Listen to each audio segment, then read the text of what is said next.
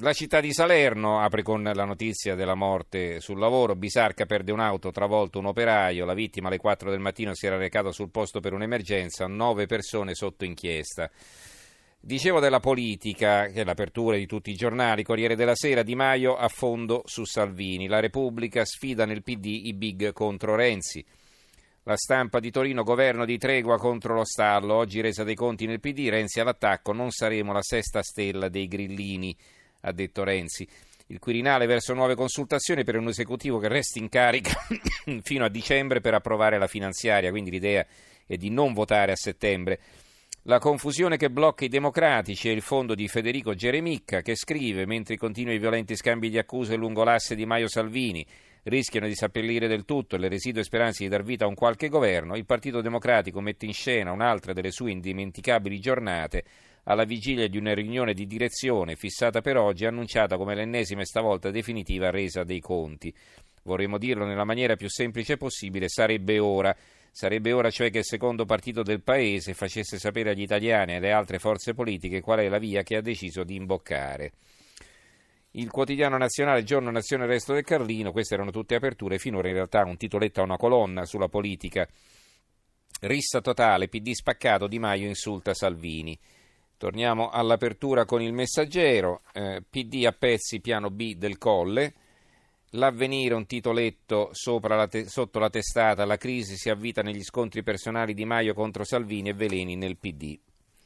L'apertura del giornale, il Colle non vuole Salvini, il grande veto. Governo ancora in alto mare, scoppia la lista tra i Dem e i grillini chiudono il forno con il PD, stoppa le trattative. Noi comprati? La Lega querela Di Maio. Il Fatto Quotidiano, eh, direzione PD, oggi Renzi rischia grosso, fa la conta per scongiurare la conta, partito spaccato in due.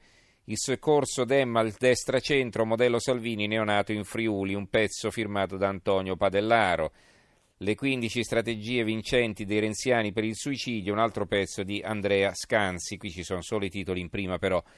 Poi c'è il fondo di Marco Travaglio, Scene da un manicomio intitolato, che eh, scrive Travaglio, ormai Renzi sente le voci come Giovanna d'Arco, altrimenti non spiegherebbe ogni giorno a chi ancora gli dà retta, se stesso, cosa vogliono gli elettori del PD, i quali fra l'altro a sentir lui vogliono cose ogni giorno diverse, anzi opposte.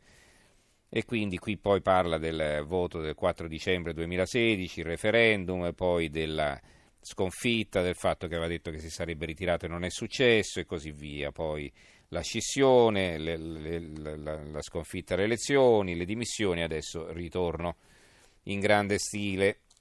Ho sintetizzato al massimo perché non abbiamo tempo naturalmente. Allora, libero, senza governo cresce il lavoro, da quando Gentiloni e compagni non possono più prendere decisioni, l'economia dà segni di ripresa, il fatto che all'orizzonte non si intraveda un premier credibile dà fiducia ai mercati anziché deprimerli. In Europa invece l'esecutivo c'è, infatti sono previsti aumenti di tasse per l'Italia. Il fatto riduce a fatterello l'evasione di Fico, è un eh, pezzo firmato da Filippo Facci, Martina Di Maio, un paio di storditi, un pezzo invece di Fabrizio Cicchitto e Vittorio Feltri ne firma un altro sul film di Sorrentino perché le mutande di Silvio non ci interessano, di Silvio Berlusconi. Eh, il manifesto, i conti con l'oste e si vedono Martina e Renzi affiancati. Oggi pace armata alla direzione del PD, renziani si contano, stentano i numeri, avvisano il reggente, no al dialogo con i 5 Stelle. Martina resta ostaggio in cambio di una conferma a tempo. Tra Salvini e Di Maio volano stracci, i 5 Stelle insistono sul voto, la, chie- la Lega chiede il governo. Serve una prova di lealtà costituzionale, il commento di Michele Prospero che scrive la fabbrica delle ideologie come coscienza falsa è pronta a riaprire e quindi già si ripresentano in Parlamento i soliti progetti per il passaggio al presidenzialismo. Anche una nuova legge elettorale, la sesta, invocata per risolvere il male dell'ingovernabilità. Insomma, la solita retorica sulla riforma delle istituzioni come pozione salvifica che dura da 30 anni. Eh, la verità è oggi il PD rottama il rottamatore o muore, è il commento di Maurizio Belpietro, il titolo del commento di Belpietro. Il foglio Salvini batti un colpo, pezzo di Claudio Cerasa, il direttore, che a un certo punto scrive il capo politico della Lega che due giorni fa ha preferito farsi fotografare a bordo di una ruspa piuttosto che farsi inquadrare al meeting di Nizza accanto alla Le Pen e agli altri leader dell'estrema destra europea alla proposta del PD potrebbe rispondere in maniera diversa, potrebbe chiedere al Presidente della Repubblica di dare un incarico a un volto di mediazione capace di far nascere un governo in 24 ore. Il leader della Lega, un volto che metterebbe d'accordo tutti, da Silvio Berlusconi a Gianni Letta, passando per Dario Franceschini e Matteo Renzi, lo avrebbe.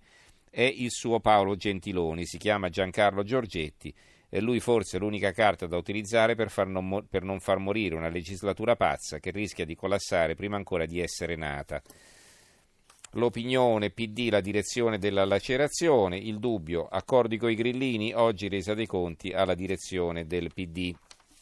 Il secolo XIX verso nuove consultazioni, Salvini a Genova a me l'incarico, ma il Quirinale pensa a un governo di tregua.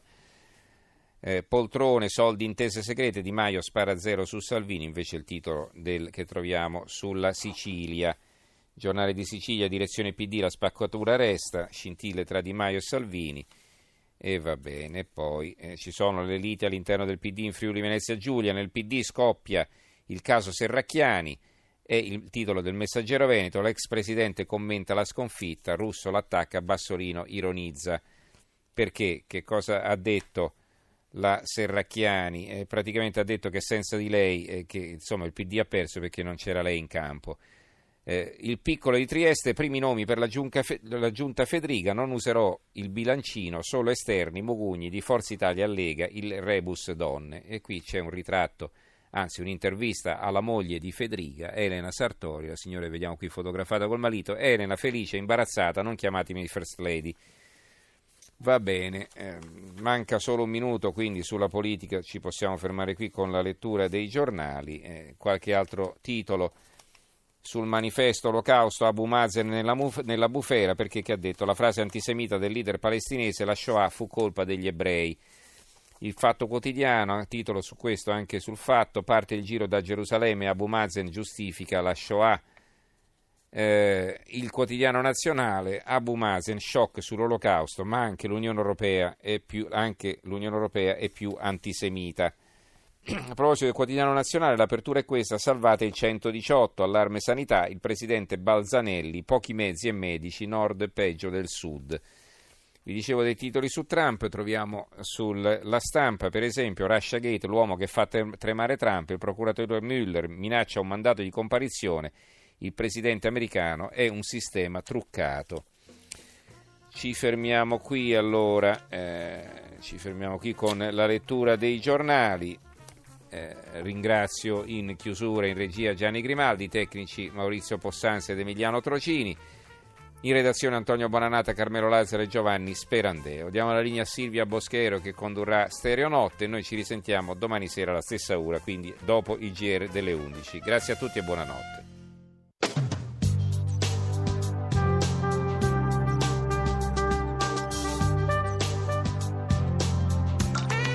RAI Radio 1